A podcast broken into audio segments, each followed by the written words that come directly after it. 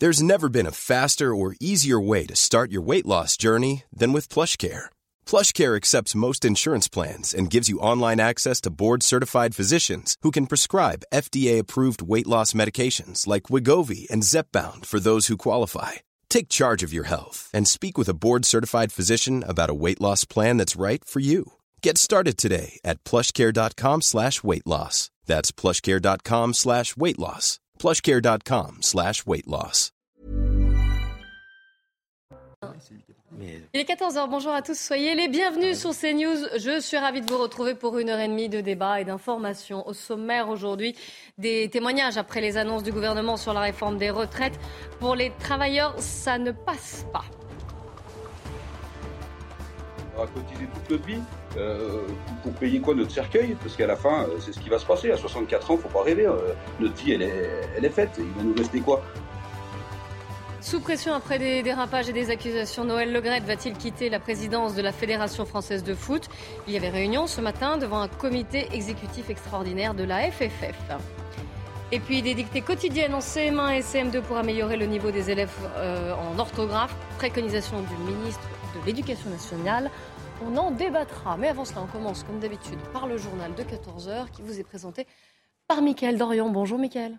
Bonjour Kelly, bonjour à tous. Le feuilleton Noël Legrette se poursuit après ses propos polémiques à l'encontre de Zinedine Zidane. Le patron de la Fédération française de football vient d'être entendu par un comité exceptionnel exécutif extraordinaire réuni à la Fédération. Jeanne Cancard, vous êtes sur place. La réunion est-elle terminée? Michael, elle semble terminée, même si pour l'instant on n'a pas encore vu sortir de membres de ce comité exceptionnel, puisque nous on arrive à les voir en fait pour tout vous dire à travers la vitre. On a aperçu tout à l'heure Diallo ainsi que Vincent Labrune, le président de la Ligue, qui tout à l'heure eh bien, a été le premier à bien vouloir s'exprimer, à répondre très brièvement aux questions des journalistes. Et il a dit il n'y aura pas de statu quo. Alors par là, il faut entendre eh bien, que la situation ne va pas rester telle qu'elle. Et justement, l'option, le scénario qui semble aujourd'hui le plus probable qui semble se dessiner, eh bien, ça serait la mise en retrait tout simplement de Noël Legrette de la présidence de la Fédération française de football jusqu'à la publication de l'audit. Et dans ces, cas-là, eh bien, c'est justement Philippe Diallo qui prendrait par intérim la présidence avant l'élection du prochain président en juin prochain. Cancard et Fabrice Elsner en direct de la Fédération française de football. Six personnes blessées à l'arme blanche ce matin, gare du Nord à Paris. Un homme de 36 ans est toujours en urgence absolue. Un policier de la police des frontières fait également partie des blessés. Le ministre de l'Intérieur qui s'est rendu sur place a salué la réaction efficace et le courage des forces de l'ordre. Les précisions à suivre avec Clélie et ses invités. Les syndicats font front unis contre la réforme des retraites présentée hier par la Première ministre Elisabeth Borne. Face aux annonces du gouvernement, une grande journée de mobilisation est prévue le 19 janvier. Et pourtant, Olivier Véran l'a dit après le Conseil des ministres tout à l'heure, l'idée d'une mobilisation massive n'est selon lui pas à l'ordre du jour. On ne se projette pas là dans l'idée d'une mobilisation massive ou de l'impact de cette mobilisation. Je l'ai dit, nous sommes sortis de la phase de la concertation et nous rentrons dans la phase de l'explication, de l'information de la discussion avec les Français pour expliquer, réexpliquer pourquoi il est fondamental que nous procédions à cette réforme des retraites.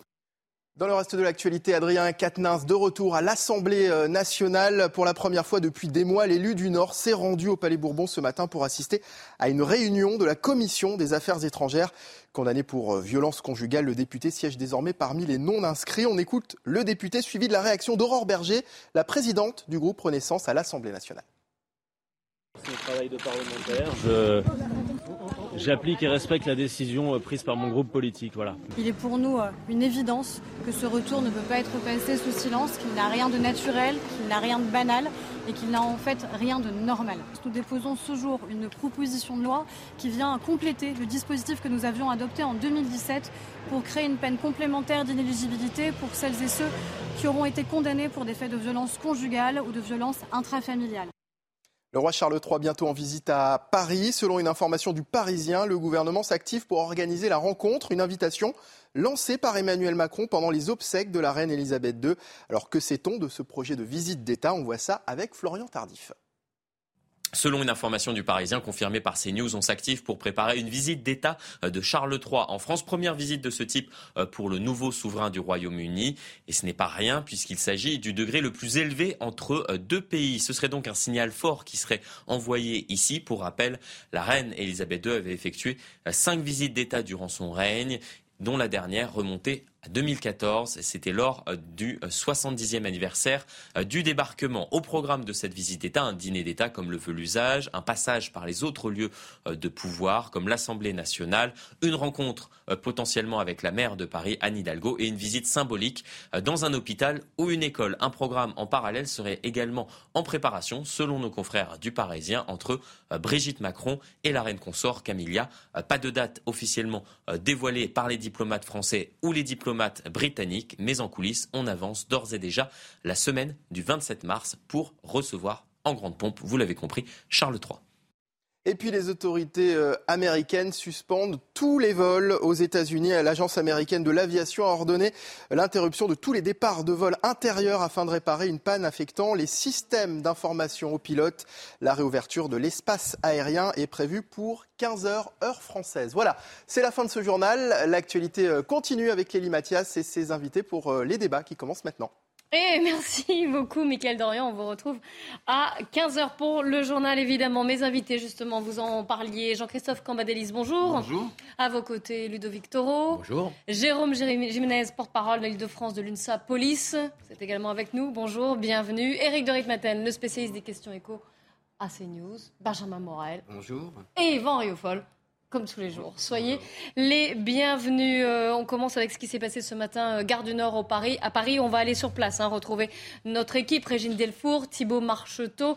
Euh, Régine, expliquez-nous, rappelez-nous même les faits. Cette attaque qui a eu lieu donc très tôt ce matin, six blessés. Hein. Oui, bonjour Kelly. Oui, ça s'est passé à 6h42 précisément. L'individu, l'assaillant, a commencé à agresser euh, un homme, un homme qui est né en 86 ici, euh, donc sur le parvis. Il l'a blessé euh, fortement au visage et au thorax. Hein. C'est cet homme hein, qui est en urgence absolue. Ensuite, l'assaillant est pénétré dans la gare et c'est au niveau des voies de 15 à 17 où il a blessé quatre autres personnes. Alors, tout s'est déroulé très vite, hein, en moins de deux minutes, puisqu'il y avait des policiers de la brigade des polices euh, aux frontières et des policiers de la brigade euh, du réseau euh, ferroviaire qui étaient là, dont deux qui devaient partir à bord d'un train pour le dispositif voyager protégé. Donc un était armé, ils ont pu donc ils ont pu donc neutraliser cet assaillant. Trois coups de feu ont été donc tirés et d'ailleurs le ministre de l'Intérieur Gérald Darmanin est venu ici Gare du Nord pour féliciter, hein, saluer la rapidité euh, d'intervention euh, de ces euh, policiers. Donc au total, 5, 6 personnes ont été blessées, un en, urgence absolue. L'individu, l'assaillant, lui, dans son pronostic vital est engagé. Il a été transféré à l'hôpital de la Salpêtrière. Il dit avoir 31 ans. Il a donné une identité puisqu'il n'avait pas de papier d'identité pour le moment. Son identité est en cours de vérification. Merci beaucoup Régine Delfour avec euh, les images donc de Thibault Marcheteau, Jérôme Jiménez. Ce qu'on note euh, surtout déjà, est-ce qu'on peut euh, féliciter, et Gérald Darmanin l'a fait, ainsi que la maire de Paris, c'est un, la rapidité des, forces de police, une coordination entre toutes ces forces de police, parce que ce n'étaient pas forcément les mêmes services. Vous allez nous expliquer, puis ça va relancer sans doute le débat sur le port de l'arme. Oui, ben écoutez, vous avez raison. On peut mettre en exergue la, rapidité, euh, la, réactivité, le professionnalisme euh, de ces policiers euh, courageux, avec beaucoup de sang-froid, sont intervenus. En, comme le sujet l'explique, hein, en moins de deux minutes, on a un assaillant qui a fait six victimes. Aujourd'hui, ce que l'on peut dire clairement, c'est que les policiers armés ont neutralisé cet individu et ont donc sauvé des vies et peut-être des victimes potentielles qui auraient pu être faites dans ce périple par cet assaillant. Et puis, donc, je le disais, il y avait un des policiers qui était hors service, mais il avait son arme. Euh, on sait que ça avait fait l'objet de débats, savoir est-ce que les policiers qui ne sont pas en service ont le droit de garder leur arme? Euh, Régine Delfour l'a dit, l'assaillant a été neutralisé par trois tirs. D'où l'intérêt peut-être que les policiers soient armés, même s'ils ne sont pas en service Alors ce qu'il faut savoir, c'est qu'il y a, y a deux, choses. Un, euh, le port de l'arme hors service, c'est sur la base du volontariat. Donc le policier n'y est pas systématiquement soumis. Mm. Mais il faut savoir qu'aujourd'hui en France, beaucoup de policiers souhaitent, parce qu'ils ont euh, ils, ils, ont vocation à intervenir et ils souhaitent intervenir en toute sécurité pour eux et pour les personnes que l'on protège. Donc il y a beaucoup de policiers qui font ces demandes parce que euh, c'est euh, important euh, d'être armé. Et aujourd'hui, ça met aussi à mal certains contradicteurs hein, qui souhaitent que la police soit désarmée. Et dans ce cas d'école, si je puis dire, précis qui s'est passé ce matin, heureusement que les policiers étaient armés. Et je peux même vous dire, et c'est assez surprenant, pour mémoire, la scène de ce matin, on a eu la même le 14 février 2022, au même endroit, avec une personne marginale qui avait attaqué au couteau des policiers et les policiers avaient dû faire usage de, l'arme administrative pour neutraliser cet individu. Et croyez-moi, cette mission, elle est particulièrement difficile. Gare du Nord, je vous reprécise, c'est la gare la plus fréquentée en Europe. Il y a énormément d'usagers utiliser son arme à feu dans un espace confiné, parce que le policier, il y pense. Hein. Le dommage collatéral, c'est très, c'est, on est obligé d'y penser. Donc c'est très, très. Euh, l'un d'eux, l'un des policiers a été légèrement blessé, euh, me semble-t-il. Exactement. Il au niveau de, au niveau du dos et euh, il, il a été blessé vous le rappeliez, la gare du Nord, c'est quand même une, voilà, une des gares les plus importantes de, de France, même d'Europe. Hein. Euh, beaucoup de passages, 700 000 personnes par jour. Je rappelle que le parquet a ouvert une enquête pour tentative d'assassinat hein, qui a été confiée à la brigade criminelle de la police judiciaire de Paris. Et pour l'instant, l'hypothèse terroriste est absolument écartée. Hein. Mais bon, vous savez que les choses peuvent évoluer si besoin. Mais pour l'instant, c'est une, une, enquête pour tentative d'assassinat. Jérôme Jiménez, vous restez euh, avec nous, évidemment. On en reparlera, on donnera un peu plus d'informations. Mais l'actualité euh, veut que nous avons du nouveau sur Noël Legrette. Vous savez qu'il y avait un comité extraordinaire de la FFF qui avait lieu ce matin après les différentes euh, accusations. Et puis, bien sûr, après la, la sortie on ne peut plus maladroite de Noël Legrette sur Zinedine Zidane, le président de la FFF âgé de 81 ans, qui est en fonction depuis 2011. Euh, la pression était forte, elle était même politique. Et là, donc, on vient d'apprendre qu'il était mis en retrait temporairement de la FFF. L'intérim va être assuré par Philippe Diallo. On va aller sur place retrouver Jeanne Cancard et Fabrice Elsner, qui sont devant le siège de la FFF. C'est dans le 15e arrondissement de Paris. L'annonce vient de tomber, Jeanne. Oui, Clélie, après euh, trois heures de réunion, l'annonce est tombée. C'est ce qui était le plus pressenti finalement ici euh, dans les couloirs du siège de la Fédération française de football. Cette mise en entrée de Noël Le après évidemment ses propos polémiques dimanche soir sur Zinedine Zidane, mais surtout après les accusations de harcèlement sexuel. Il faut rappeler qu'il y a un audit qui est actuellement en cours et puis ces derniers jours, il y a aussi eu le témoignage pour la première fois non anonyme de Sonia Sweet, qui est justement l'agent de football qui l'accuse de harcèlement sexuel. Et puis, dernier point sur lequel Noël Legret a dû s'expliquer pendant cette réunion, eh bien, c'est le contrat, la prolongation du contrat de Didier Deschamps, décision qu'il avait prise sans euh, consulter au préalable ce comité exécutif. Alors nous, là, on se trouve, on est à l'extérieur du siège. C'est toujours un petit peu compliqué, justement, de voir les, euh, membres du comité. Tout à l'heure, on a aperçu euh, Philippe Diallo, justement, et puis aussi euh, Vincent Labrune, qui est euh, le président euh, de la Ligue, qui, regardez, justement, qui est en train de sortir justement avec, avec la veste grise, qu'on va peut-être pouvoir justement faire en direct s'il souhaite s'exprimer. Oui, oui, oui, pas de souci, reculez, reculez, juste laissez le passage. Juste le passage, s'il vous plaît, le passage. Vincent Labrune, qui est président de la Ligue, qui disait tout à l'heure que le statu quo n'était pas une option Pardon. Vous avez bien suivi ce matin. Hein. Monsieur là. J'ai dit ce matin ce que mon point de vue et la sagesse l'emporte. Voilà. J'ai pas de commentaire autre pour l'instant.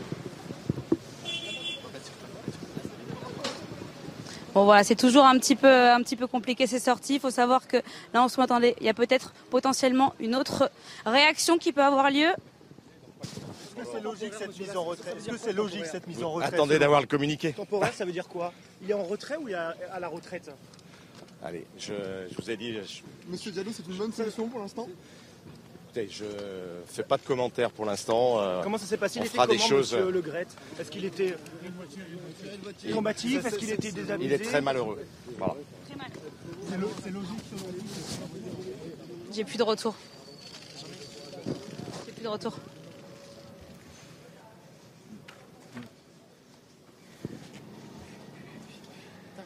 Oui, Jeanne, vous êtes toujours en direct avec nous, hein, Jeanne Donc oui, Kelly. Donc à l'instant, vous voyez un des membres du comité exécutif qui vient de prononcer euh, quelques mots. Quand on lui a demandé comment s'est senti Noël Legrette, il a dit, eh bien, il est très malheureux. Il faut savoir que cette décision, c'est le scénario qui était le plus probable ici. C'était les bruits qui couraient finalement ici dans les, euh, dans les couloirs du siège de la FFF. Alors il faut savoir qu'il est donc mis en retrait, que d'ici là, ça va être Philippe Diallo, donc le vice-président actuel de la FFF, qui va prendre la présidence de la fédération jusqu'au rendu de l'audit qui doit lui être être rendu fin janvier avant un rapport définitif attendu ici fin février. Merci beaucoup, hein, Jeanne Cancard, avec les images donc de, Fabrice Elsner. Et puis Guillaume Filleul, le journaliste sport de CNews, nous a rejoint sur ce plateau. La pression était trop forte. Hein. C'était, c'était pas possible de maintenir Noël Legrette à son poste. Oui, maintenant, depuis 48 heures, hein, effectivement, la pression est devenue, était devenue de plus en plus forte autour euh, de Noël Legrette, lui qui n'avait pas l'intention euh, de démissionner. Mais c'était effectivement dimanche la sortie de trop, hein, après les nombreuses polémiques hein, qu'il y a eu entre les déclarations sur le racisme et l'homophobie dans les stades, les déclarations sur le Qatar avant la Coupe du Monde, puis cette sortie sur euh, Zinedine Zidane et les, accusations aussi d'harcèlement, la terreur qui régnait au sein de, la fédération, là ça devenait trop et il ne pouvait plus rester en poste. Donc effectivement, il a été euh, mis euh, en retrait D'ailleurs, je, vous interromps, mais sur cette mise en retrait, il n'y aurait pas un petit côté un peu politique? C'est-à-dire que là, il n'est pas suspendu, il n'est pas euh, démis de ses fonctions, il est mis en retrait en attendant les résultats d'un audit.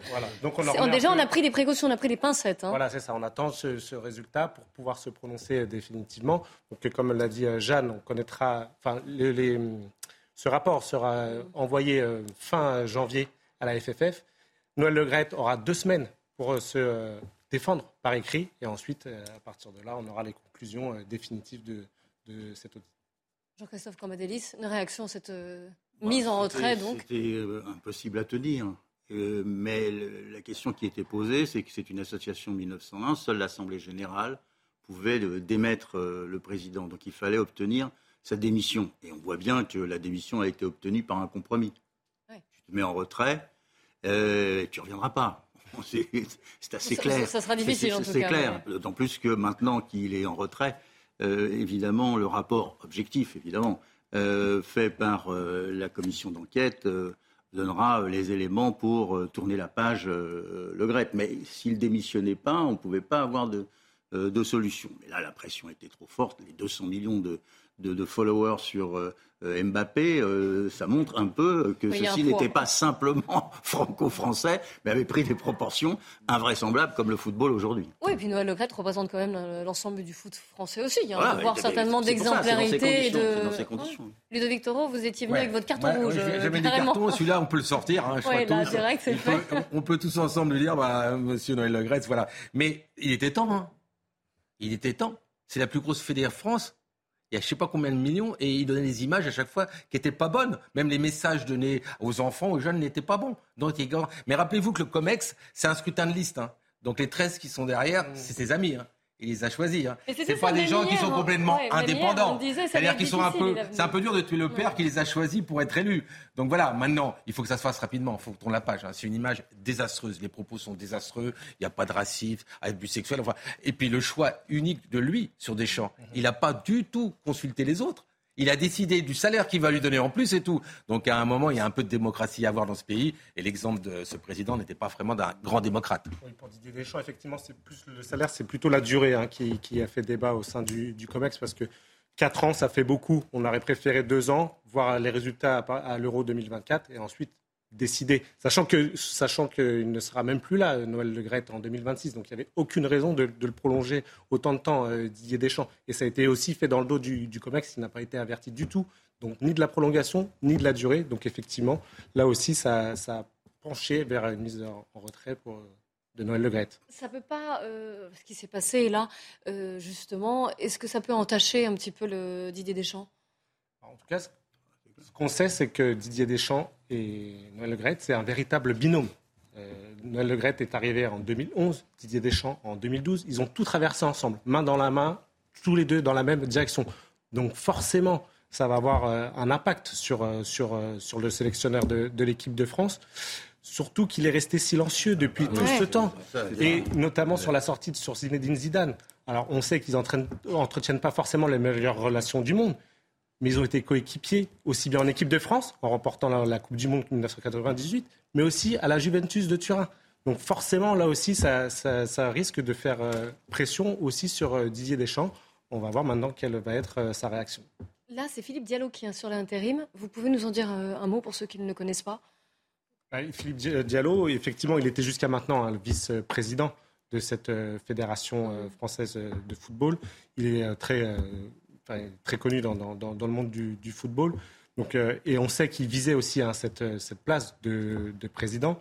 Maintenant, euh, il n'est pas non plus, euh, comment dire, il n'a pas non plus toute la légitimité hein, pour assurer, assurer, ce rôle. Hein. Il est très contesté aussi par, par certains membres et de, de la fédération.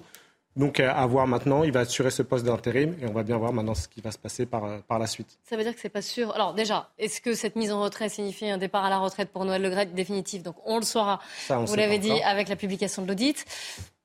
Ça semblera difficile. Je vois vos, je vois vos mous à tous les deux, mais bon. Comment il se maintient hein. bah, En tout cas, pour l'instant, dans les, dans les faits, ah, et si je m'en tiens à ce qui est annoncé, voilà comment les choses sont, sont présentées. Mais ensuite, ça ne veut pas forcément dire si jamais donc Noël Legret ne reprend pas ses fonctions, c'est pas forcément Philippe Diallo qui prendra la tête de la FFF. Non, non, là, il, assure donc effectivement l'intérim. Après, avoir ce qui se passe une fois les conclusions euh, rendues. S'il y a encore euh, la mise à l'écart de, Noël Legret, il assurera encore l'intérim jusqu'au mois de juin. Et c'est à partir de là que, normalement, de nouvelles élections devraient être mises en place pour euh, désigner un nouveau président au sein de la Fédération française de football. oui, Est-ce que ça remet en question la prolongation de Didier Deschamps ou pas? Ah, mais on en a, oui. Puisque, puisqu'il a signé, un, il a signé un, contrat. Mais effectivement, le COMEX souhaiterait revenir sur certains points de ce contrat, qui est notamment la durée, comme je le disais. Euh, parce qu'ils n'ont rien contre Didier Deschamps. Hein. Les résultats sont là et prouvent qu'il a toute légitimité à être toujours sélectionneur de l'équipe de France. Le seul problème qu'il y a actuellement, c'est la durée du contrat de Didier Deschamps. Certains voient euh, Michel Platini à la tête de la FFF. Ce serait envisageable? Bah, en tout cas, d'après ça. Ah, mais non, mais je vous entends. je vois, on va pas mettre des gens qui sont après ma question, mais. Enfin, mais... Excusez-moi. Posez la question, hein. Vous savez que ça se Vous connaissez. Il faudrait que Michel Platini le souhaite. Il ne le souhaite pas pour l'instant. Bon. Euh, mais je pense que celui qui s'est exprimé en faisant un signe euh, à Le Gret en disant qu'il était très euh, contrit de ce qui s'était passé, très blessé de, de, de, cette, de ce qui s'était passé, bah, c'est le président Olas, c'est lui qui est euh, en situation de le faire. Il va vendre son club. Il a une très grande représentativité dans le monde du football, particulièrement chez les amateurs, puisque c'est les deux qui votent. Hein. Euh, et donc, euh, à mon avis, il est bien placé. Mais bon, là, ce n'est qu'un pronostic. Hein. On verra. Mais en tout cas, vous savez que pour, pour Platini, le, parquet a fait appel. Donc pour l'instant, il pas de condamnation. Un commentaire footballistique de la part d'Ivan Riofol? Peut-être pas, mais non, non, parce qu'il y a un enjeu politique malgré tout qui m'échappe dans ce poupouch dans cette petite tentative de coup d'État-là. Oh, je, sais pas je remarque que les, arguments, les arguments, ne sont pas très convaincants. On, on cherche... Lesquels? Eh ben, L'argument de dire que, que De Grette a mal parlé de Zidane, euh, si c'est vraiment ça, et a été grossier avec Zidane, c'est une affaire entendue. Avec, euh, oui, avec Zidane, c'est une affaire entendue. Mais surtout, il était accusé de harcèlement sexuel. Or, cette accusation de harcèlement sexuel passe tout à fait en second plan. Et donc, je ne comprends pas très bien quel ah est l'argument. Je ne crois pas que ce soit en second plan. la polémique, la polémique, excusez-moi, la polémique s'est ouverte après les propos qu'il a tenus oh, sur Zidane. Elle avait déjà commencé avant. Non, la mais non. Bah, dans les faits, dans les faits tels qu'ils se sont produits, c'est la, crise, la crise a été ouverte précisément par la grossièreté qu'il a émise contre Zidane. Elle n'a pas été. La crise n'a pas été. La, crise, la crise n'a pas été ouverte. Mais objectivement, je non, constate. mais l'audit d'hier était prévu hein, déjà avant, avant même les propos. J'entends bien. Non, mais le scandale médiatique a été ouvert à travers ses propos contre Zidane et non pas à travers les accusations qui avaient été portées contre lui, pas pour, euh, pour vulgarité euh, envers des femmes. Et donc, je, constate ceci. Et donc, je trouve qu'il y a une accumulation maintenant de, de procès peut-être de faux procès ou de vrais procès, je n'en sais rien. Mais ce que je voudrais, il y a une clé qui me manque. Mm. Visiblement, intuitivement, je pense qu'il y a autre chose que c'est que naturellement la vulgarité de cet homme, c'est une affaire entendue. Mais est-ce que cela vaut Est-ce qu'il était un bon président? Est-ce qu'il y a des ans Comme je vois que le président de la République s'implique énormément maintenant dans la politique via le sport, c'est ça que vous êtes en train de dire? je voudrais que quelqu'un me décrypte effectivement ce que quel est l'enjeu des, nominations également dans le rugby, parce qu'on me dit que dans le rugby également, maintenant, le sélectionneur ou quasiment serait Emmanuel Macron.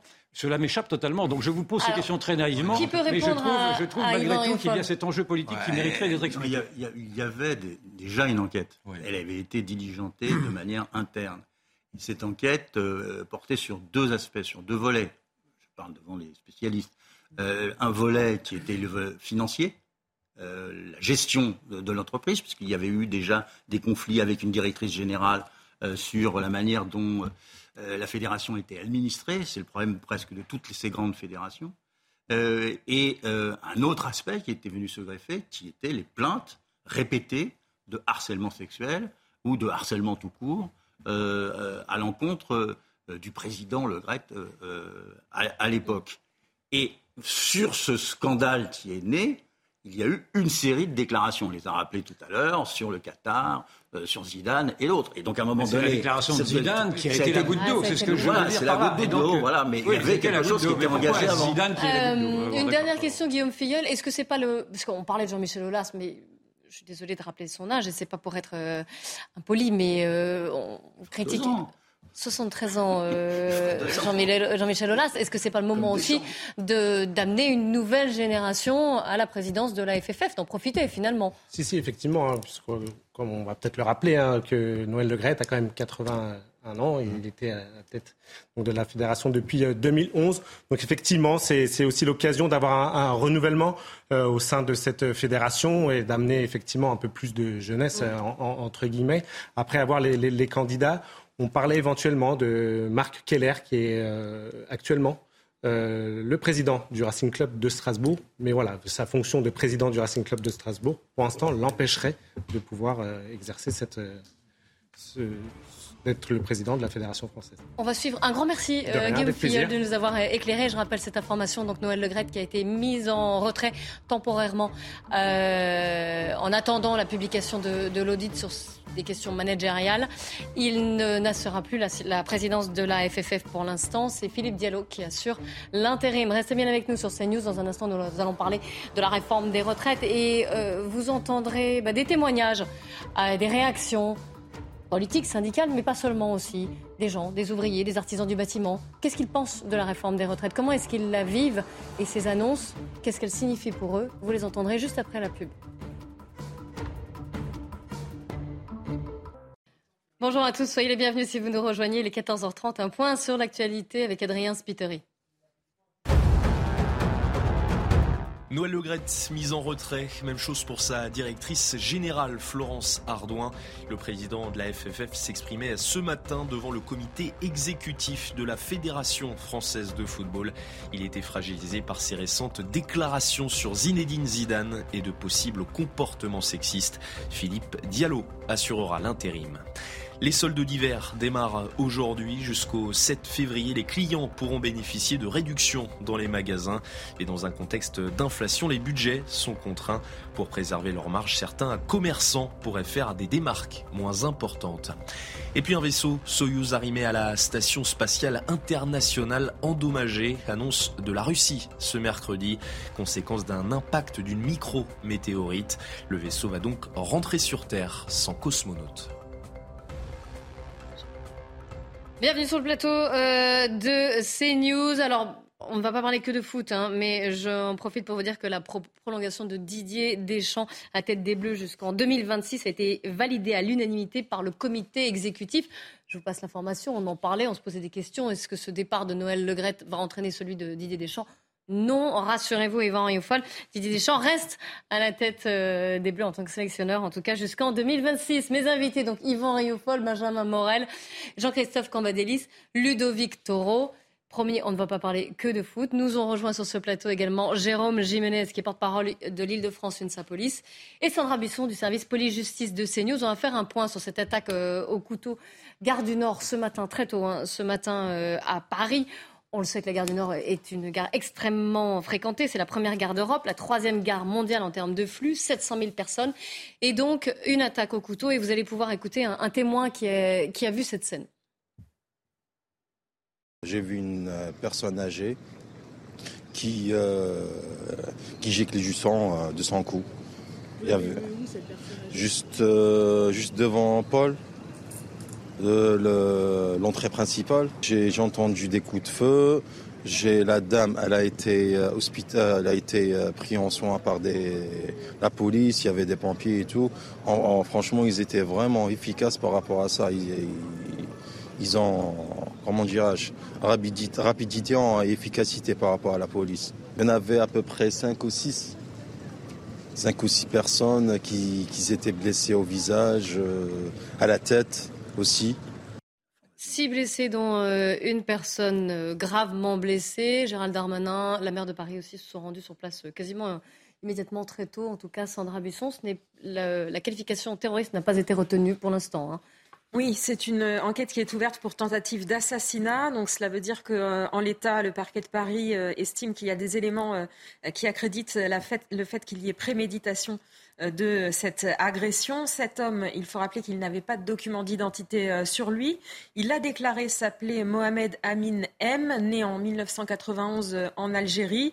Les enquêteurs s'attachent à faire les vérifications pour déterminer si ça, c'est bien sa réelle identité. Ce nom, il est inconnu des fichiers de, police français et il n'est pas non plus au fichier national des étrangers. Pour l'instant, ces motivations, elles restent à déterminer euh, par ces enquêteurs de la brigade criminelle. Pour l'instant, donc vous l'avez dit, le parquet antiterroriste ne s'est pas saisi, mais il reste en évaluation, c'est-à-dire qu'il va euh, voir en fonction des éléments qui vont être recueillis en procédure s'il y a euh, des motifs de se saisir, s'il y a des, éléments qui accréditent la piste terroriste. Précision concernant l'arme blanche utilisée, ce n'était pas un couteau classique, mais une sorte de lame de poinçon qu'il semble avoir fabriqué lui-même selon les éléments recueillis et puis ce qu'a déclaré le ministre de l'Intérieur. Six blessés, hein, dont une grave, hein, je le rappelle. Euh, et vous avez entendu ce témoin qui a été horrifié par ce qui s'est passé, et on, le comprend. Jérôme Jiménez, on note la rapidité de la, police, des policiers qui sont intervenus. Alors on le sait, dans cette gare, il y a beaucoup de policiers qui sont présents. Là, il y avait aussi quelqu'un qui n'était pas en service. Et on note aussi l'usage de l'arme qui a été faite pour ben neutraliser l'assaillant. Oui, je crois qu'il y a le réel intérêt aujourd'hui, on l'a rappelé tout à l'heure, hein, c'est qu'aujourd'hui, un policier peut être armé H24, euh, si je puis dire, en service et hors service, sur la base du volontariat, avec après des dispositifs à mettre en place, notamment au niveau de la réglementation, au niveau des tirs et des séances à faire. Ça, c'est un détail. Par contre, le détail, et là, ce n'en est plus un, c'est le cas concret que nous avons vu ce matin, le cas d'école, hein, qui dit que ben, pour neutraliser quelqu'un dans un périple meurtrier, comme ça a été le cas ce matin, euh, ou de tentative d'assassinat, parce que le parquet qualifie une tentative d'assassinat, donc la plus haute euh, qualification pénale avec euh, de la préméditation. heureusement que les policiers étaient armés, que ce soit mm. ceux qui étaient en service de la, brigade, de la police aux frontières ou ceux qui appartiennent à la brigade des réseaux franciliens hors service qui allaient regagner tout simplement leur domicile. Donc oui, on peut souligner leur courage, leur réactivité, leur sang-froid quelques minutes à peine, ouais. Voilà. Et après, bien évidemment, à l'UMALUS à police, on adresse un message de soutien et un prompt rétablissement aux policiers blessés qui a été, euh, qui a été intervenu sur cette affaire de ce matin. Merci beaucoup, Jérôme Gémenez. Merci, également à, Sandra Busson pour tous ces éléments d'information. Évidemment, on suivra dès qu'on a euh, davantage de, précisions sur, euh, l'enquête. Euh, Sandra, vous laissez votre place à Eric de Ritmaten, des spécialistes des questions économiques à CNews, puisque on va parler à présent de la réforme des retraites annoncée hier par Elisabeth Borne, même si les grandes lignes, évidemment, avaient fuité. Comme on dit, principale information, eh bien l'âge légal de départ à la retraite qui, bah, qui va être poussé à 64 ans. On va rentrer dans le détail de ces mesures, mais juste avant, je voudrais faire écouter ce témoignage. Émilien Michel, il est artisan dans le bâtiment, et voici sa réaction après les annonces. Un maçon euh, qui, a commencé à 18 ans, à 60 ans, euh, c'est une personne qui est cassée. travailler dehors, porter des charges lourdes je pense qu'on ne peut pas se rendre compte. Je pense qu'à un moment donné, nous, on a un gouvernement qui, pour moi, est déconnecté. Bien sûr qu'on est énervé parce que parce qu'à 60 ans, il va nous rester quoi? À 64 ans, il va nous rester quoi? On aura cotisé toute notre vie euh, pour, payer quoi Notre cercueil? Parce qu'à la fin, euh, c'est ce qui va se passer. À 64 ans, faut pas rêver. Euh, notre vie, elle est, elle est faite. Il va nous rester quoi? Donc on aura cotisé toute notre vie pour payer qui? En fait, c'est ça le problème. Pour payer qui, quoi, comment? Voilà un témoignage qui est très fort, vous l'avez entendu. Et Évidemment, il y aura une mobilisation sociale qui va suivre hein, de la part de l'opposition, de la part des syndicats et donc des personnes qui sont concernées et qui sont mécontentes. C'est une réforme qui paraît dure, puisque c'est deux ans en plus, hein, concrètement, Eric. Mais il y a toutefois des mesures d'accompagnement. Est-ce que vous pouvez nous les préciser? Oui, quand on entend ce témoignage, c'est quand même un peu abusé, si vous voulez. On a vraiment le sentiment quand même qu'on appuie euh, là De sa part, vous voulez dire, de, l'artisan du bâtiment Oui, parce que si vous voulez, bon, je ne veux pas faire le défenseur des mesures euh, prises par l'État. Deux ans de plus, ce ne sera pas pour tout le monde. Je, je vais vous donner juste deux éléments. Premièrement, le monsieur, il a sûrement commencé très jeune. S'il a commencé à 16 ans, il pourra partir 6 ans avant l'âge légal, donc 58 ans. Donc quand il dit j'aurais bon, on va payer mon cercueil, c'est faux. Si vraiment il a commencé tôt, ça c'est la nouveauté. Alors c'est vrai que le gouvernement communique mal. Il y a eu tellement d'informations hier soir, c'est arrivé comme ça en masse. En plus, on monte la tête aux gens en disant vous allez voir, ça va être atroce, vous allez, être, vous allez devoir travailler euh, longtemps, beaucoup plus. Alors que finalement, il y a quand même énormément de mesures qui vont adoucir cette réforme. Bien sûr que ce n'est pas marrant pour tout le monde de travailler plus, mais il y a des mesures qui vont adoucir la réforme. Déjà, pour commencer, la carrière longue, la carrière difficile, et là j'en viens au deuxième point, la, la pénibilité. Alors, c'est bien que ça ne fait pas plaisir quand on dit ça. Mais si on regarde, les, si on regarde vraiment le fond du projet, qui sera d'ailleurs euh, encore annoncé dans le détail et qui sera discuté au Parlement, hein, puisqu'il y a quand même un but, c'est d'être discuté au Parlement. Oui, oui pour l'instant, cette réforme n'est pas passée. on va en parler d'ailleurs. Hein. Mais surtout, c'est le projet qui a été annoncé. Mais... La pénibilité, je vais vous donner un chiffre qui va surprendre tout le monde il y a un compte pénibilité qui, existait, qui concernait 1 900 000 personnes en France. Pénibilité, c'est quoi? Ce sont des infirmières qui soulèvent des personnes malades dans les hôpitaux qui ont le dos cassé. Ce sont des, marteaux-piqueurs, des vibrations. ce sont des, c'est quand on travaille sur un toit ou monsieur l'artisan. Effectivement, c'est dur quand vous voyez des gens avec un marteau-piqueur dans la rue. Ça, c'est de la pénibilité. Et ce qui a été annoncé, mais malheureusement, quand, dès qu'on annonce quelque chose, c'est souvent pas retenu, c'est qu'il euh, va y avoir des visites médicales obligatoires. Ça a été annoncé tout à l'heure, à partir de 60, 61 ans. Et que si vous estimez que c'est votre, que c'est vraiment, alors vous, allez réagir, mais si vous estimez vraiment, que, si vous estimez que vous avez, vous en avez assez de travailler sur votre marteau piqueur, ce sera possible de partir à 61 ans au lieu de 64 pour les pénibilités. Et votre compte, votre compte pénibilité qui concernait 1 900 000 personnes n'était utilisé par 12 000 personnes en France. Vous vous rendez compte? 12 mm. 000 personnes. Ça veut dire que les gens ne sont pas au courant. Ils ne savent pas que la visite médicale sera obligatoire, qu'on pourra demander à son médecin d'arrêter. Il suffira de signer un certificat et puis vous aurez la possibilité de, vous mettre d'être mis à la retraite. Une mauvaise communication ou un manque de pédagogie. Bah, le but, ça va être maintenant nous journalistes d'expliquer tout ça. Et puis le gouvernement, bah, vous avez vu, ils vont envoyer sur le front euh, tous les membres du gouvernement, euh, Olivier Dussopt, etc., pour expliquer. C'est une réforme de toute façon. Vous savez, euh, il y avait déjà eu les deux ans de plus, puisqu'on était à 60 ans, on est passé à 62. Là, on est à 62, on va passer à 64. L'Europe a pris ce chemin-là. tous les pays d'Europe ont fait cette réforme. Il n'y a qu'en France qu'on veut pas.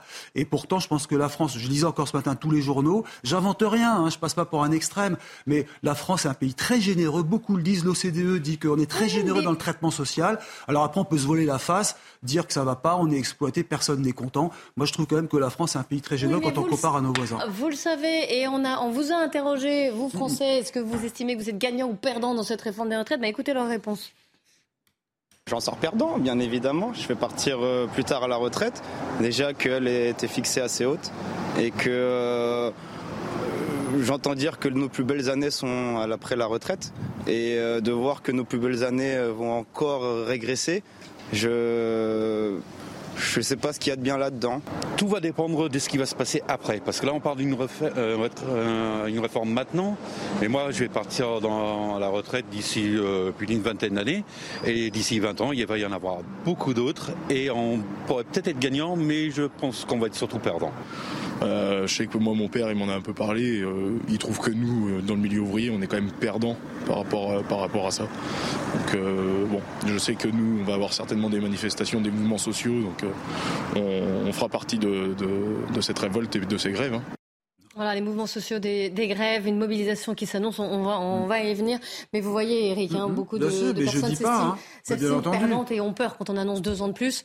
Mais ils ne seront pas forcément concernés ils ne seront pas forcément concernés. On va aller à l'Assemblée nationale, on va retrouver euh, Gauthier Lebray. pour les réactions politiques cette fois. Gauthier, Marine Le Pen était ce matin devant la presse parlementaire pour redire évidemment son opposition à la réforme des retraites. Elle n'est pas la seule. Absolument, elle a dénoncé le côté euh, sadique de cette réforme. Sadique, c'est l'exemple qu'elle a pris comme un petit euh, gamin qui va arracher les ailes euh, d'une mouche. Elle a dit aussi eh bien, que le travail du Rassemblement national, c'était de s'opposer ici à l'Assemblée et non dans la rue, contrairement à la France insoumise. Alors du côté des Républicains, ils ont eu gain de cause sur l'âge, 63 puis 64 ans. Ils ne voulaient pas de 65 ans, ils jugeaient ça trop brutal, alors que c'était pourtant une proposition de Valérie Pécresse, leur candidate il y a à peine quelques mois à l'élection présidentielle. Ils ont aussi eu gain de cause sur les 1200 euros de pension minimum qui va eh bien, euh, concerner l'ensemble euh, des retraités. Il y a un dernier point euh, d'achoppement qui fait débat entre le gouvernement et les républicains, c'est le nombre d'annuités. Les républicains ne veulent pas que les plus jeunes travaillent 44 ans au lieu de 43. Et puis du côté de la France insoumise, vous savez évidemment que la France insoumise va se mobiliser ici au Parlement en déposant des milliers d'amendements pour faire de l'obstruction parlementaire, pour freiner les débats, mais aussi dans la rue. Elle a prévu une manifestation le 21 janvier prochain, mais les syndicats lui ont grillé la priorité hier en annonçant une manifestation le 19 janvier, manifestation à laquelle la France insoumise devrait participer. Donc elle va se retrouver bien seule dans la rue le 21 janvier prochain, alors qu'il y aura eu une manifestation avec l'ensemble des syndicats et de la NUPES deux jours avant. Merci beaucoup Gauthier Lebret en direct de l'Assemblée nationale. Jean-Christophe Cambadélis, vous serez dans la rue? Oui. C'est important pour question vous. suivante. oui, c'était court. Je m'attendais à un peu plus d'arguments. Mais... oui, parce que euh, on avait trouvé un équilibre dans la réforme Marisol Touraine, je rappelle, 62 ans, 42 annuités. On avait trouvé un équilibre où la gauche avait fait un effort, ça n'avait pas été simple, de passer de 60 à 62. Et là-dessus, il y avait, il commençait à y avoir, et il y a aujourd'hui, on le voit, un consensus. Et on a détruit cet équilibre pour un gain minime. Parce que non seulement on va repousser l'âge de la retraite et on va accélérer les annuités, mais l'argent que l'on va gagner, on va le dépenser pour pouvoir faire passer la mesure. C'est-à-dire qu'on va faire toute une série d'éléments d'accompagnement qui euh, vont compenser euh, euh, symboliquement, on va dire, la question du, passage à 64 ans. 64 ans. Mais, mais, mais, mais 64 ans, ça ne s'imposait pas. Ce n'était pas nécessaire. mais même, même pour sauver le même pour sauver le système. Vous savez que c'est la communication et, on peut pas, mais on peut pas demander, on peut pas comparer avec l'ensemble de l'Europe. C'est pas le même système social. Ce n'est pas les mêmes euh, cotisations. Ce n'est pas la même, ce n'est pas la même manière de fonctionner. Donc on compare des choses qui ne se comparent pas. Donc maintenant, maintenant, on peut faire ce qu'on veut. On peut être le plus pédagogue que l'on veut. J'ai dit ce que j'en pensais. Je pense que c'est une erreur. Mais vous allez avoir un mouvement social d'une très grande force. Pourquoi? Parce que tous les mécontentements et les frustrations depuis euh, des années ou des mois euh, vont se cristalliser sur la question de, la retraite. Et vous avez, je terminerai sur la manifestation, pourquoi? Parce que pour la première fois, vous avez les syndicats réformistes et les syndicats contestataires qui sont ensemble. C'est la première fois sur la question des retraites. On se souvient comment Mme Nota avait été virée des manifestations au moment de la réforme Juppé. Et pourtant, M. Juppé avait dû, euh, avait dû reculer. Et donc, je trouve aberrant, indépendamment du débat sur le fond, sur les retraites, etc., je trouve aberrant que dans la situation actuelle du pays, on ait jeté ce brûlot au milieu des Français. Et vous allez voir la manifestation du 19 il y aura énormément de monde, il y aura des blocages, et il va y avoir des radicalités qui vont se, qui vont se greffer dessus. On, payera, je dirais d'un certain point de vue, euh, cette faute, cette boulette euh, de politique, cette faute politique de la part du, Pour passer cette, Alors, il va y avoir évidemment l'opposition, il va y avoir la, rue qui peut faire euh, pencher, évidemment. Et surtout, le gouvernement a besoin des républicains. Oui, il y a trois éléments. Il y a trois éléments. En effet, il y a la rue. Et cette rue, il faut voir qu'elle est en grande partie incontrôlable, tout bêtement, parce que, comme ça a bien été dit, aujourd'hui, il n'y a pas que la question des retraites dans l'actualité. Vous avez une opinion qui est chauffée à blanc, vous avez un panier de la ménagère qui, sur les produits alimentaires de première nécessité, s'est alourdi de 15%. Et donc, évidemment, même si vous avez des personnes qui se sentent peu concernées, etc., elles risquent de se retrouver dans ces mobilisations. Ensuite, vous avez l'opposition. Il faut voir que tous les phénomènes d'obstruction qui ont fonctionné dans l'histoire, ils ont toujours trois piliers. Une rue qui se mobilise, une, une, opposition qui sait faire de l'obstruction. Parce que l'obstruction, ça sert à quoi? Ça ne sert pas seulement à bloquer le Parlement, ça sert à bloquer le Parlement le temps que la mayonnaise monte dans la rue. Et ensuite, une majorité qui se divise sur la conduite à tenir. Or, aujourd'hui, non seulement la majorité est divisée, mais il n'y a même pas de majorité absolue. Donc, pour le gouvernement, c'est très très clairement aujourd'hui marcher sur des œufs. Et ensuite, il y a en effet le rôle de LR qui souffle le chaud, le froid, mais dont il ne faut pas tout à fait se leurrer du comportement qui sera, qui sera celui de LR. Au bout du compte, comme disait Edgar Faure, c'est pas la girouette qui tourne, c'est le vent. Si demain vous avez des, des manifestations mm. monstres et que LR se retrouve en porte-à-faux avec l'opinion, LR votera contre. Parce que pour l'instant, ils ont l'air plutôt voilà. on va dire, avec cette réforme. Ils ont obtenu les concessions qu'ils demandaient. Oui, mais la chance pour le gouvernement, c'est que pour l'instant, on attendait LR sur une position très très dure, maximaliste. Or, au contraire, LR est sur une position plutôt de conciliation qui fait que le gouvernement peut contenter et LR et la gauche de sa majorité. Mais in fine, ça montre qu'au sein de LR, vous avez des vraies tensions, que la position des uns n'est pas celle des autres. Il n'est pas sûr que LR vote de manière unanime cette réforme. Et quand bien même elle le ferait, il n'est pas sûr que ce soit en faveur du gouvernement.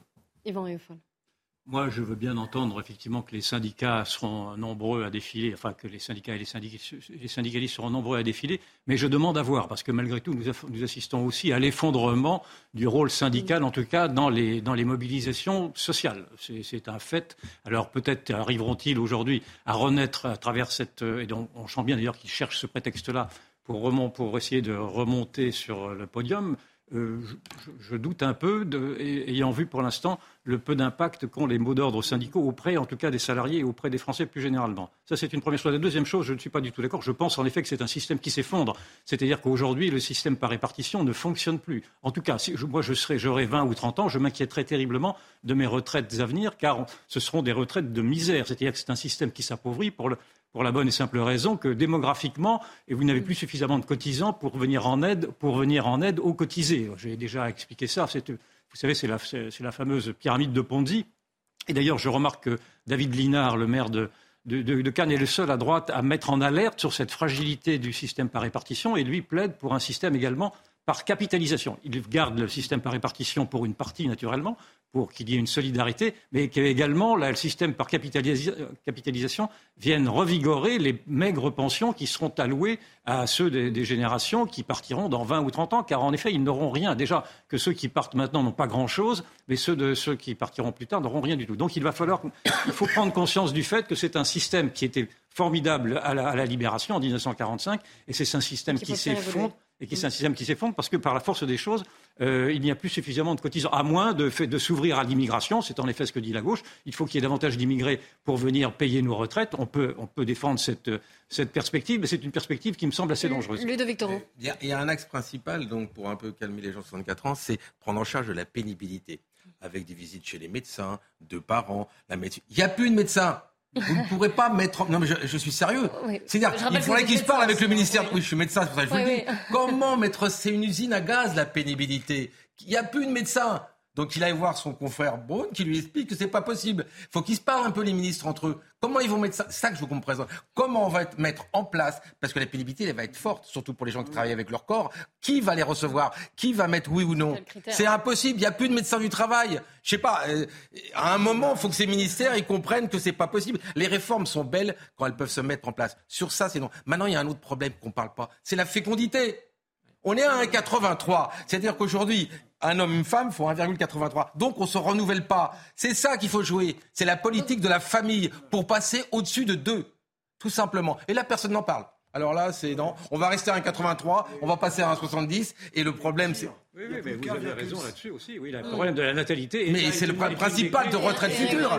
Mais c'est une vision à long terme qu'ils n'ont pas aujourd'hui. Il n'y a plus qu'1,7 cotisants pour un retraité, alors qu'ils étaient, je crois me souvenir, 3 en 70. C'est ce qui explique en partie le fait que justement on parte plus tôt que nos voisins, parce que pendant des années, la France et l'Irlande ont été les seuls pays qui arrivaient à renouveler leur génération, et donc on pouvait se permettre un régime généreux, un régime généreux. Je parle devant M. Cambadélix. Là-dessus, la réforme de Hollande de 2015 sur les allocations familiales a été dramatique. Elle a fait tomber notre taux de fécondité. Donc aujourd'hui, il est temps d'en tirer les erreurs. On peut faire des erreurs, mais il faut y revenir. Et donc, il faut rétablir aujourd'hui cette politique familiale à dessein à la fois de renouveler les générations pour la nation, mais également de sauver notre système social. On va parler des enfants justement euh, juste après le journal de 15h. Une dictée par jour pour les élèves de CM1, CM2. On en débat juste après le journal.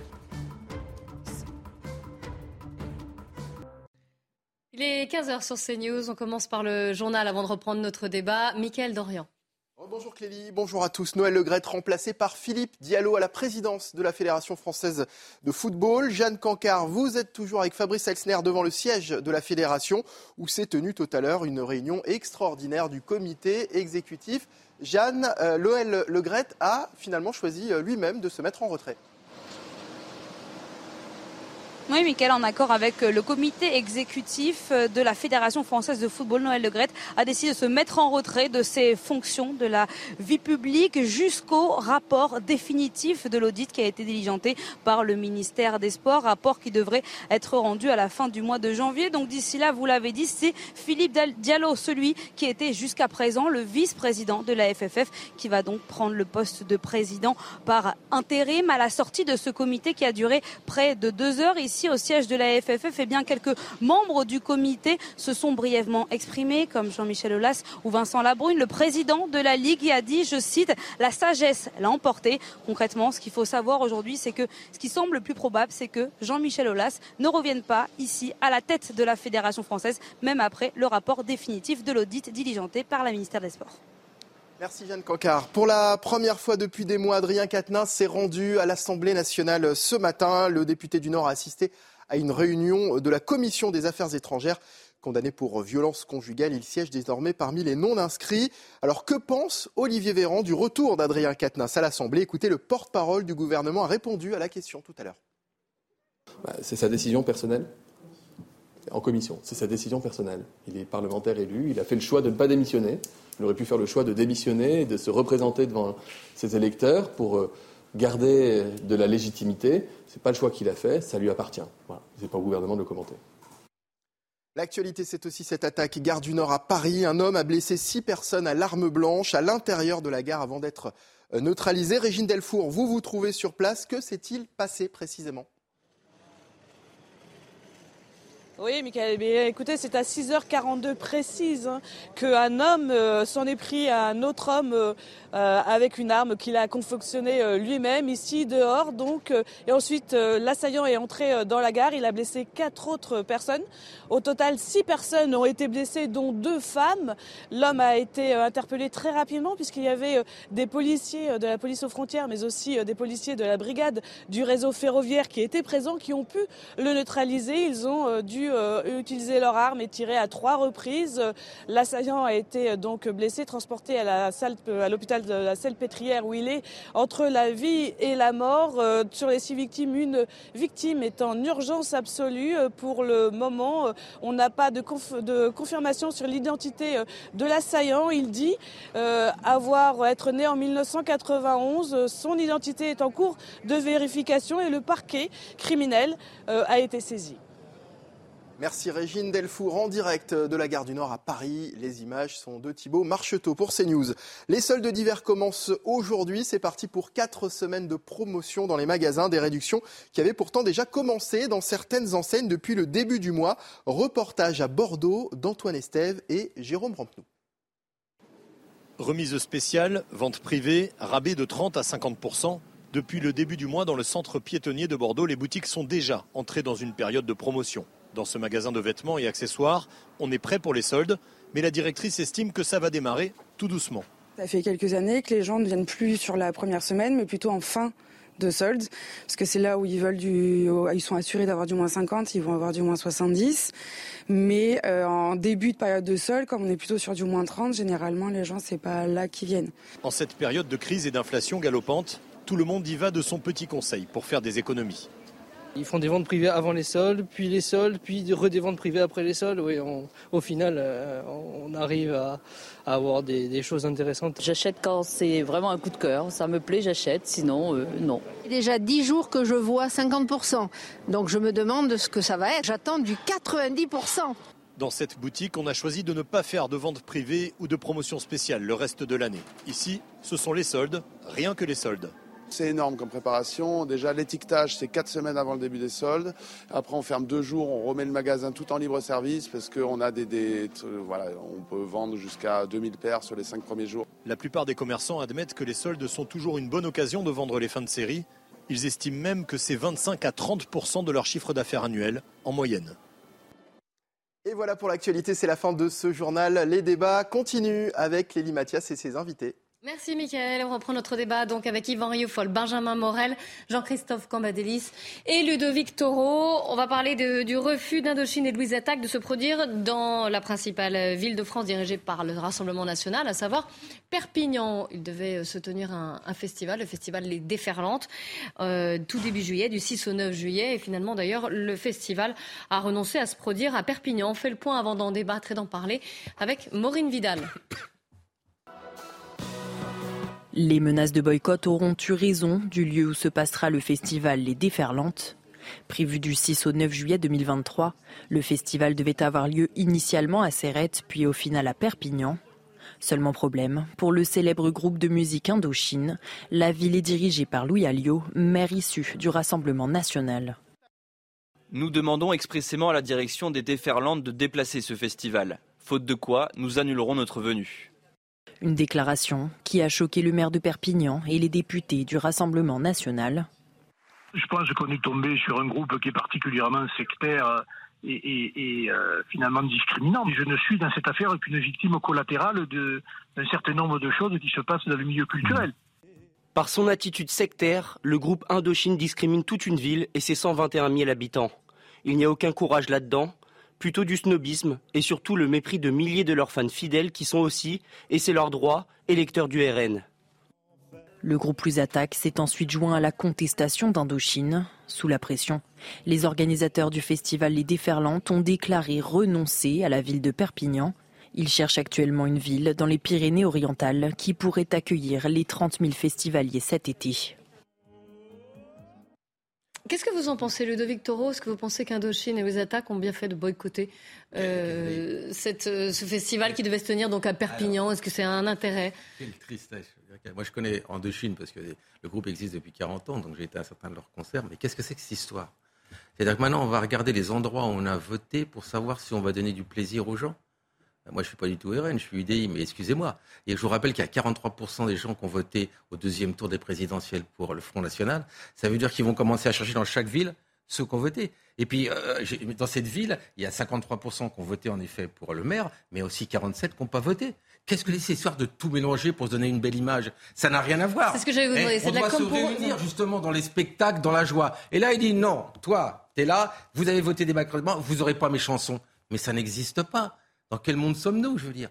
Où on se permet de dire à certains, je ne viendrai pas chez vous parce que votre mère me plaît pas. Non mais c'est une blague. Ils sont pas là, ils vont pas. C'est pas pour soutenir le maire.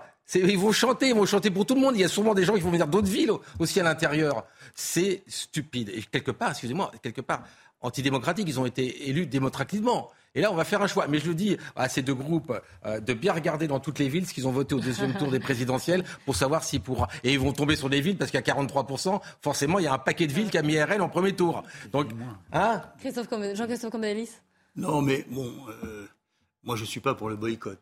Je ne l'ai jamais fait. J'ai toujours affronté euh, dans de nombreux débats ou en venant sur des chaînes qui sont contestées ou en faisant d'autres choses. je suis toujours pour qu'il y ait un, débat et qu'il y, y, ait un échange. Enfin, je suis pour la liberté de chacun. C'est un libre choix. Indochine a le droit de, de, de, de, ne pas vouloir être dans une ville où il y a euh, le maire euh, qui est le Rassemblement national. Le Rassemblement national, euh, heureusement ou malheureusement, c'est comme ça, n'est pas un parti qui va de soi du point de vue démocratique. Il est contesté pour un certain nombre de choses. Donc que des artistes, que, des artistes. influence justement sur des électeurs? Mais ça n'a aucune influence, c'est eux, c'est leur position. Euh, et je suis pas sûr qu'en faisant ça, il ne, mm. il ne il déclenche pas euh, un phénomène contraire. Mais c'est leur choix. Enfin, je veux dire, et au nom de quoi ils devraient obligatoirement euh, le faire? Non. Moi, je pense qu'ils devraient le faire, mais ils ont une situation qui est une situation de critique par rapport à Louis Alliot. Je la partage. ils ont le droit de le faire. Benjamin Morel. Moi, ça m'apparaît totalement suranné. Alors, je rejoins ce qui a été dit, c'est-à-dire que là, on a quelque chose où vous sanctionnez une population pour la couleur politique de son maire. Quand on sait le nombre de votants municipaux, qui plus est, sans même parler évidemment de ceux qui n'ont pas voté pour l'ULIO, bref, c'est totalement absurde. Donc là, on a une volonté d'affichage médiatique. Ça marche, on parle d'eux. Sinon, on n'en aurait probablement pas parlé. Donc là, on est dans des vieilles ficelles de communication artistico-politique euh, parfait, mais en réalité, je rejoins ce qui a été dit, c'est contre-productif. Si vous voulez lutter contre le Rassemblement national, c'est vraiment votre combat, En faisant ça, eh bien, vous donnez une possibilité aux partis de se victimiser, de dire regardez encore, le système est contre nous. La preuve, même Indochine, ce groupe euh, qui euh, date des années 80 et qui a fait toutes les courses antiracistes, etc., nous a encore dans le viseur. Donc forcément, entre guillemets, vous accréditez le discours qui est aujourd'hui celui du RN. C'est absurde, c'est stupide, mais ça fait vendre des places de concert et des disques. Oh. Yvan Pas grand-chose à rajouter. Euh, c'est vrai que c'est Hibernatus. Enfin, il, reprend, il reprend la posture des, prétendus mouvements antiracistes et des prétendues euh, bonnes consciences qui étaient celles euh, à l'œuvre en 1990 et où en effet on, pouvait on, pouvait stigmatiser le Front national de l'époque. Mais le Rassemblement national n'est pas le Front national. je rappelle qu'à Perpignan, le maire Louis Alliot a décoré lui-même Serge et Beate Klarsfeld, il n'y a pas si longtemps que cela, il y a deux ou trois mois, Serge et Beate Klarsfeld, ce sont des chasseurs de nazis, vous savez. Et il les a décorés de la médaille de la ville parce que Serge Klarsfeld s'en est expliqué en disant qu'en effet, en tout cas, Louis Alliot, non, il ne parlait pas du Rassemblement national en général, mais Louis Alliot est le vice-président du Rassemblement national. Louis Alliot, Louis était détaché de tout soupçon d'antisémitisme. Donc on, voit là qu'il y a un refus du processus démocratique, ça a été dit, un petit peu à la manière dont les bolsonaristes les plus, les plus euh, les plus les radicaux ont pris en, ont pris en otage, enfin ont pris d'assaut les lieux de ah pouvoir. Oui, la comparaison, oui, oui c'est la comparaison qui me paraît quand même un petit peu tirée par les C'est la même chose. Euh, c'est imposé quand même. Oui, on est d'accord. Merci beaucoup. Mais pardon, c'est exactement la même chose. C'est un refus de se plier à, un processus démocratique. Ce sont des. Enfin, les attaques n'ont pas envahi les Les chanteurs, ce n'est pas des manifestations, des manifestants. Ils ne veulent pas y aller, c'est une chose, mais dans le fond, de voir qu'ils refusent l'expression démocratique d'un peuple, qu'ils refusent l'expression démocratique d'une ville mais qu'est-ce que cela, peut, cela veut dire donc dire qu'il se croit supérieur à eux? Il y a donc une, sorte de, d'immoralité, me semble-t-il, en tout cas, de la part de ces gens qui prétendent encore donner des leçons, alors qu'ils ne sont pas capables de respecter les, processus qui ont été ceux de, Perpignan quand ils ont choisi ce maire. Donc, en effet, c'est sectaire, c'est imbécile, c'est odieux et c'est contre-productif. En, plus, où est la fin? Là, aujourd'hui, c'est la musique. Demain, ça va être les sportifs qui vont pas venir dans cette ville pour pas faire de sport. Après, ça va avoir les peintres, les sculpteurs. Ils vont tous décider s'ils viennent ou pas. On va, on va arrêter les rencontres sportives entre cette ville et une autre. Il y, a des, il y a des choses qui peuvent nous réunir. La musique, le sport, le partage, le vivre ensemble. C'est ça qu'on défend, nous, les maires. Le vivre ensemble. Et ça, c'est pas du vivre ensemble, c'est tout le contraire. Petit tour de table pour terminer. Une dictée par jour euh, pour les élèves de CM1, CM2 pour essayer d'améliorer le niveau, rehausser en tout cas le niveau des élèves euh, français. Vous en pensez quoi? Bonne idée ou pas? Allez, bah alors, de nouveau, les deux Victor pour commencer. Ça a été dit par les autres ministres. Valou Belkensel l'avait dit, Blanquer l'avait dit, ils ont tous dit la même chose, d'accord? Maintenant, il est vrai qu'il y a des fondamentaux euh, qui sont là. moi, j'étais euh, un dyslexique, donc c'est un peu compliqué pour moi. Mais il y, a, il y a quand même le calcul, la dictée, c'est indispensable, c'est les bases de tout. Donc voilà, il l'a dit, mais les autres l'avaient dit aussi. Il y a beaucoup d'enseignants qui disent oui, mais c'est bien, c'est bien gentil, mais si on n'accompagne pas. Ils ont dit qu'on l'a déjà fait. Voilà, on a déjà fait. Si on accompagne, s'il y a 29-30 élèves par classe, comment voulez-vous que, que c'est une efficacité après aussi? C'est bien gentil de faire des dictées. Et ils disent aussi qu'il ne faut pas seulement lire, il faut comprendre oui, c'est aussi une chose. Benjamin il y a quelques semaines, on débattait du fait que vous ayez, vous ayez, des contractuels qui soient recrutés et formés en trois jours pour être représentés devant les élèves. Donc c'est bien qu'il y ait des dictées, mais d'abord et avant tout, il faut rénover l'éducation nationale, il faut avoir des enseignants qui soient des enseignants formés et qui ensuite bah, puissent faire que ces dictées servent à quelque chose. Des dictées, nous avons tous eu des dictées dans le primaire. Enfin, moi, en tout cas, j'en avais, je crois, tous les jours, me semble-t-il. Mais simplement, il faut aller plus, que, plus, que, plus loin que cela. Je pense qu'il faut revenir au B à bas. Il faut même apprendre que 2 et 2 font 4, parfois même 2 et 2 font 5, dans, même dans les discours politiques aujourd'hui. C'est souvent en politique. Vous savez qu'en politique, 1 et 1 ne font pas 2, d'ailleurs. 2 et 2 font 64. Sur 2 ça fait 64. Et Jean-Christophe Cambadélis, qu'est-ce que vous en pensez euh, Moi qui suis un grand dyslexique euh, aussi. Je vous ai pas mis à côté euh, À, cause de l'école, parce que j'étais gaucher et on m'a attaché la main dans le dos, il a fallu que j'écrive de ah la main droite. Et donc à partir de là, je suis devenu extrêmement dyslexique. Il a fallu que j'attende euh, que je mm. développe d'autres talents, mais que j'attende la, vingtaine d'années pour pouvoir commencer à réécrire et aujourd'hui sortir un bouquin par an. Mais euh, c'est des problèmes pédagogiques, c'est pas de problème de normes. Euh, il y a, vous avez des classes où on va, va pas avoir besoin de leur faire une dictée par jour. Une dictée par jour. Pourquoi une dictée par jour? Euh, il, faut peut-être aider certains euh, dans, dans, dans, dans, la classe parce qu'ils ont plus de difficultés que d'autres. Vous allez arraisonner toute une classe à cette angoisse de la dictée tous les jours. Ça me paraît, ça me paraît un élément gadget qui ne règle pas. Oui, ça me paraît un élément gadget. C'est dommage, j'ai pas le temps de vous, vous faire dictée en plateau. qui, euh, qui ne règle pas le c'est problème de l'éducation C'est nationale. dommage, y aller, c'est l'heure de la récré pour vous. euh. Oui, hein vous êtes content que a- ça s'arrête. hein. Merci à vous d'être venus débattre sur ce plateau. Dans un instant, Nelly Denac et ses invités, 90 minutes info. Elle va revenir bien sûr sur la réforme des retraites, savoir si euh, de, de font 64 ans ou pas, comment ça marche. Vous entendrez les témoignages évidemment parce qu'on est tous concernés par cette euh, réforme et nous on se retrouve demain dès 14h. En attendant, le replay cnews.fr.